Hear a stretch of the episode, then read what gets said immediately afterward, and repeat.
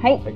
絶望エンジニアチャンネル始めていきたいと思います。この番組はエンジニアって大変だなと日々頑張っている人のための番組です。エンジニア目指している方、エンジニアになったけど日々苦戦している方々に聞いていただけると嬉しいです。プラムでエンジニアをしている小野です。プラムの代表をしてます岩本です。よろしくお願いします。では、第1回目ということでよろしくお願いします。お願いします。じゃあ早速始めていきたいんですが絶望チャンネルということで今回はズバリ今本岩本さんの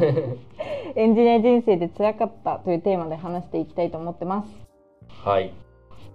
でいきなりなんですが今まで、まあ辛かった経験って何ですか？っていうのをぶっちゃけお伺いしたいです。はい。えっと今まで辛かったこと、あのエンジニアやってて辛かったことですね。はい。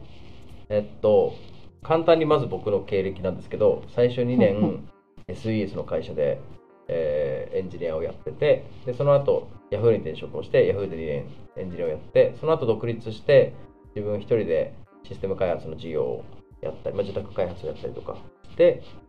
で3年前からプラムを立ち上げて、そこでもシステム開発事業をやって今に至るというような感じの経歴なんですが、まあ、一番辛かったこと、なんかめちゃめちゃ辛かったことで言うと、結構何点かありまして、うん。で一番で言うと一番最初の現場の一番最初の時期なんですけど僕未経験で、えっと入社させてもらってで2ヶ月くらい研修受けさせてもらってそこからずっとお客さん先に上場してましたと。で初め新人なので先輩と抱き合わせでうん入るんですね、現場に。こいつがこいつの面倒を見ますんで、入れさせてくださいみたいなうんうん。新人ですけど、みたいな感じで。なったんですけど、まあ、一緒に入ったその先輩と、なんか割と別々の仕事を最初から、なんかこう、させられるというか、まあ、てか僕は簡単に言うと仕事をなんか全然与えてもらえなくて、やれることがなくて、でその先輩はなんかこう仕事をしてるんだけど、なかなか僕に仕事も触れずみたいな感じで、でしかもちょっとしたらその先輩いなくなっちゃってうんうん。僕一人で取り残されたんですよ、で何やってもいいか分かんないしって感じで。でその入った時の開発チーム10人くらいまあいたんですけどあの何ていうんですか社会人になって本当最初の現場だし、うん。どうコミュニケーション取っていいかも分かんないしって感じでどうしようかなってなりましたねでそこだから本当にやることがないっていうかやらせてもらえることがないっていうのが一番辛くてそこからなんか常駐してたその開発チーム10人くらい。いろんな会社からその現場というかそのチームに常駐していて、いろんな下請けの会社の集まりだったんですけどあの僕以外全員タバコ吸ったんですよ。うんうんうん。で僕当時タバコ吸ってなくてえー、そうだったんですね。そう学生中とかも全然一回も吸ったことなくてうん。一回1ミリのタバコ吸ってうんクラクラってしてとか吸ってなくてでもみんなタバコすごく吸うからあのどうしたかっていうと自分も喫煙者のふりしてなんか先輩が喫煙所に行ったらついてってタバコ吸ってめちゃめちゃやりにくらしながらそこで 関係性を築いていってあのなんかまあ本当雑談してくだらないこと言ってでいじられキャラにこうなってってうん。でだんだんこうでまあ最後の方タバコ吸うやる頃にはちょっとなんかやれることないんですけど何かやれることないですかねって全員に聞きまくってで本当に雑用みたいなことから任せてもらえるようになって、うんそれを全力でこなしていくみたいなことを最初の3ヶ月間からずっとそんなようなことをやってうん。思い出すだけでちょっと泣きそうになるくらい辛かったそれが確かに聞いてるだけでも 私だったら逃げそうですそうね。マジで逃げそうになったマジで逃げそうになってあの今うちの会社で秘書をやってるかけるっていうう、んうん。あれは大学時代からの親友なんですけどにもう入って1ヶ月くらいで連絡してちょっともう無無理かもしれないみたいなうん。一緒に飲食店でもやろうみたいな もうその現実逃避みたいうんなうん。感じになったんだけどまあでもいや本当に結構8割くらいマジでもうやめようって思っててその時に、なんか何やってんだろう自分とか思って。でなんだけど3ヶ月くらいそんなことやるとまあやっぱ今こう働いてみると、うん。そんなにあの自分の手が空いたからとてなんかやることないですかってむちゃむちゃひたむきに聞いてくる人ってうん。あんまいないじゃん。確かに。だから多分そこは評価してもらってて、うんうん。でだんだんちょっとした仕事とかを任せてもらえるようになってからやっぱどんどん仕事が楽しくは今はなってきてうん。いってって感じだったですね。その3ヶ月くらいは結構本当にもう辛くてしょうがなかった。やっぱ仕事がないとかなんかせ、な何やっていいか分かんないとか相手にされないみたいな。なんかそれが僕の中で一番辛かった時期だったなって感じがしますねその他のその同期の方とかも同じような経験をされてるんですかね？どうなんだろうね。僕新卒同期多分10人くらいエンジニアいてでそれぞれ別々の現場に入ってってで自分がは、えっと、自分の現場には自分の同期はいなかったから周りはよくわかんないけどでもね最初から結構ちゃんと仕事を任せてもらえてるえっとね SES ってやっぱりこう 現場先に本当によるからうん。その新人の受け入れ体制があるところもあれば、えーが結構多いと思うんだけどなんかうん。自分が入ったところはあんまその受け入れ文化はなくて、うんえー誰みたいな感じ。あそう冷たくないんだけど、えー何やらせようみたいなみんなも困ってるみたいな感じだったからっああていうのはあったかもしれないね。うんうんうんでその最初にその仕事をなかなかくれなかった先輩も、まあ、未経験だからもうな自分が例えばやってしまった方が早いのではみたいな、そういう思考だったんですかね。なんかねその人も結構いっぱいいっぱいだったのよなんか。結構難しい。いこと任されててそんな、うん。まあごめんけどそんなあんま見てる暇ないかもみたいな感じだったし、うん、あんまりその現場ではなんかその人もマッチしてなくて正直。うんなんか別の現場ではすごい活躍したんだけどその現場ではあんま活躍はできてなくて正直。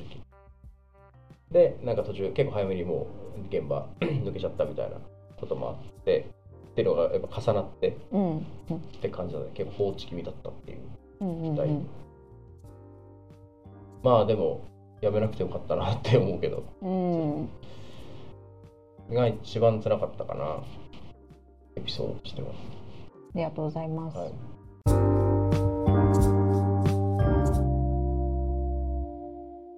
なんか他にもありますか？えーっとね次に辛かったのが、えー同じ現場の続きなんだけど、うんそこから半年くらい、まあ、なんだかんだなんつうのいろいろ徐々にステップアップしてってうん徐々になんかえー仕事を任せてちょっとほんとちっちゃい案件でも主担当としてやらせてもらえたりすると楽しかったり。うん。結構。で周りの人ともすごく打ち解けてなんかね結構なんつうのどれだけ長時間労働してもなんかすごい楽しく働けたのね。うん。っていうのは続いていったんだけどえっとねどんくらいだっけな。だ新人から2年目成り立てくらいの時になんかディレクターみたいな職に就かせてもらえるようになって。うん。なんかディレクターがこう企画とかこのサービスのなんだろうなこの文言を変えようとかそういうのをこうチケット化していく人たちで。でなんかその人たちがいなくなっちゃってえっ、と誰かやりたい人いませんかみたいな。言われたか言われてないか分かんないけどやりたいですかすごい出してて。うん。で手挙げてその一応 IT ディレクターみたいなポジションに就かせてもらえることになってでもどうやんのとか意味意味わかんなかったから、うん。で最初っていうのがまあその時またつその第二の辛さが来たんだけどなんだっけなとある案件の、えーメインディレクターを任せてもらえるようになって行ったんだけどそのやっぱ分かんないから、うん。まあ、要は上流工程というかなんかビジネスの検討をするみたいなことじゃないなんかこういう文言に変えた方がユーザーがこう分かりやすいからこういうふうに変えていきましょうとかここをこういう仕様にしましょうとかそういうことを何をアウトプットとして出せばいいかもちょっとよく分かってなかったからまあそれは自分がしかも手を挙げてやりたいって言ったからうん。やりきんなきゃいけないと、でみんなすごいなんつうの関わる人たちはなんかこうすごい上流の人たちだしなんかあんま素直に質問とかもしづらくってで先まあとある1ヶ月くらいなんか本当に自分だけずっと会社に残っててもう終電くらいまで。うん。で、まあ、もちろんみんな帰ってたんだけどそのなんつうのかな上流工程ってこうかっちり正解が決まってるわけじゃないからしやり方わかんないから何時間やっても別に進んでるわけじゃないみたいな、うんすげえどうしようかなみたいな。ただ時だけ過ぎていくみたいなまあそんな時があってそれは結構しんどかったんだけどでそれは1ヶ月くらいやってて体調崩しちゃってうん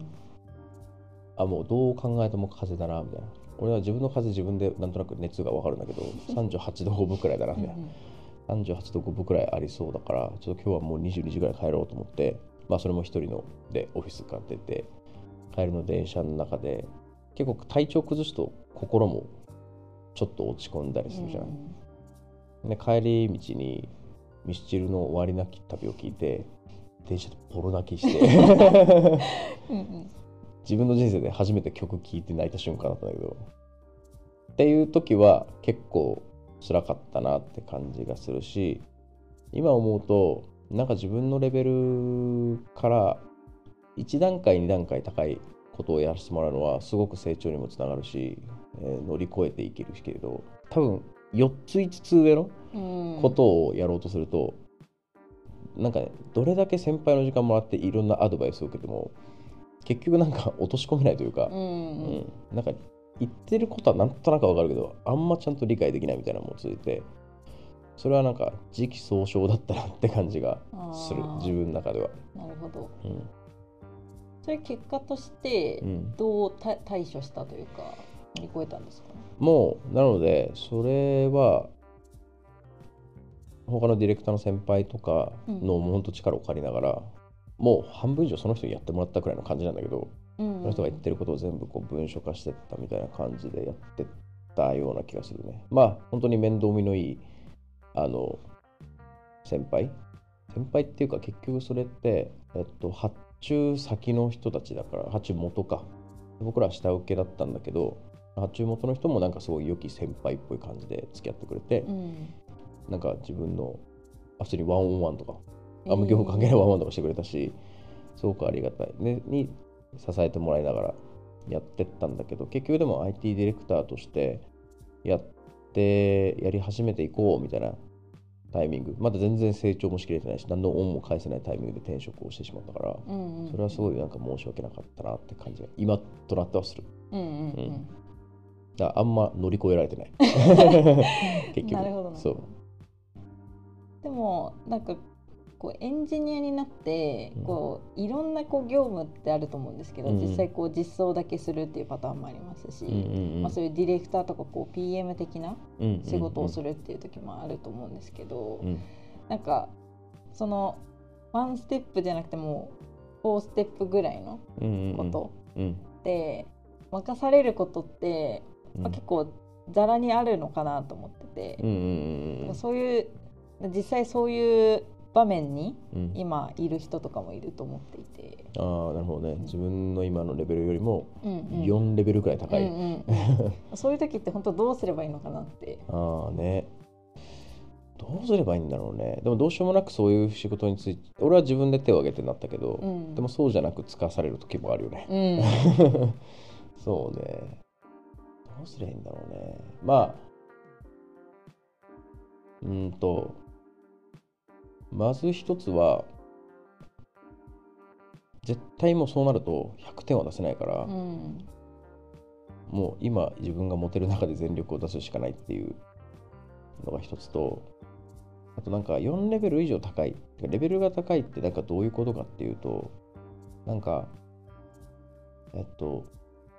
より高いえっとしなんだろうな。工程視座だったりうーんすることがある。えっとレベルが高いってことなのかなと思ってて。あまあ例えば1エンジニアプログラマーの人がいて1年間プログラマーやってきてちょっとどうしても人がいないからこの案件でプロジェクトマネージャーやってくれとうんうん。なった時に今までの自分の仕事はこのえっ、と実装をいつまでに終わらせてくれっていう本当にこう実装単位での仕事のやり振り割り振りだったけどだからプロジェクト全体像とかって見える必要なかったじゃない？うんうん。でプロジェクトマネージャーを任されてなんだかんだうまくできちゃう人もいるしできない人もいるんだけど多分できない人って、えー、と何が足りてないかみたいなところで言うとそのプロジェクトってものが分からないっていうか。うんうんプロジェクトって絶対お客さんからもらってる仕事であればクライアントとこういういつまでにこういうなんだろうな、えーシステムを作って納品してくださいねっていう約束事契約があってその契約を達成するためにどう作っていこうかっていうのを計画していくのが、まあ、プロジェクトででお客さんはどういう要望を言っていててかそもそもお客さんはなんでそのシステムを作っていきたいかっていうとあの裏でこういうビジネスが動こうとしてるからみたいなところまでなんかこう理解ができないとなんだろうね。理解ができないからなかなか手が進まないみたいな、うん。てか意味がわからないみたいなずっと。でもその視座を上げていくとか視視野を広げていくとかビジネスのことを知っていくみたいなのってそんな無理だから。うんつまり、えっと、レベルが3つも4つも5つも高い仕事に就いたときにうまくやる方法っていうのは、まあ、ないんだけど。つまりねじゃない正直。うんうんそれはなんかアサインした人が悪いっていう感じ。な気がする俺はね。うんうん。まあでもどうしてもやっていかなきゃいけないっていう人もいる。で言うともうそれはアサインした方もえっと、分かってるからもう見合ってるレベルじゃないっていうのはうんもう聞きまくるが正正しいだとう。んうん。俺もなんだかんだそれはちょっとごめんなさいマジで意味がわからないです。何がわからないかもわかんないですっていうことをいろんな人に結局聞きまくってうん。助けてもらいながらやった風って感じだけど結局それが正解だったんだと思う。何もせずにあのわかんねえからって進められない状態を続けるんじゃなくまあ結局それはでも普段の仕事をしててほうれん草の話で、うん。もう分かんなかったら聞けっていう話じゃん。なんか、うんうん。結局それを愚直にやっていくだけででも質問する数とか相談する数が異常な量になるうん。からこれでいいのかなって思いになるんだけど結局それで正しいんだと思う。うん。すげえ抽象的だけど、いえい。えまあ確かになんか質問する勇気ってうん。こう聞く勇気ってすごいめちゃくちゃ大事だなと思うんってて、うんうんで私自身もまあ全然質問できない怖くてできないみたいな期間があって、うん。あでもなんかもう「えいや」って 質問を重ねていくともうだんだんなんか慣れ慣れてくるというか、んんあのその最初の一歩が なかなか難しいうんです。そうだね。そうだね。相手の時間なんかバカって思われるんじゃないかとか、うんうん。まあねそうだね。難しいよねそれは。うん、ありがとうございます。なんか他にもあると思うんですが、うん。またそれはなんか長くなりそうなのではい次回にしますか？そうですね。はい。また別の機会ではい。話しましょう、話しましょということで初回の放送は以上になります。絶望エンジニアチャンネルでは今後も若手のエンジニアあとはエンジニアにまだなる前の人たちに、まあ、共感してもらえるような少しでもためになるような内容を話していきたいと思ってますので良ければチャンネル登録をよろしくお願いします。それでは。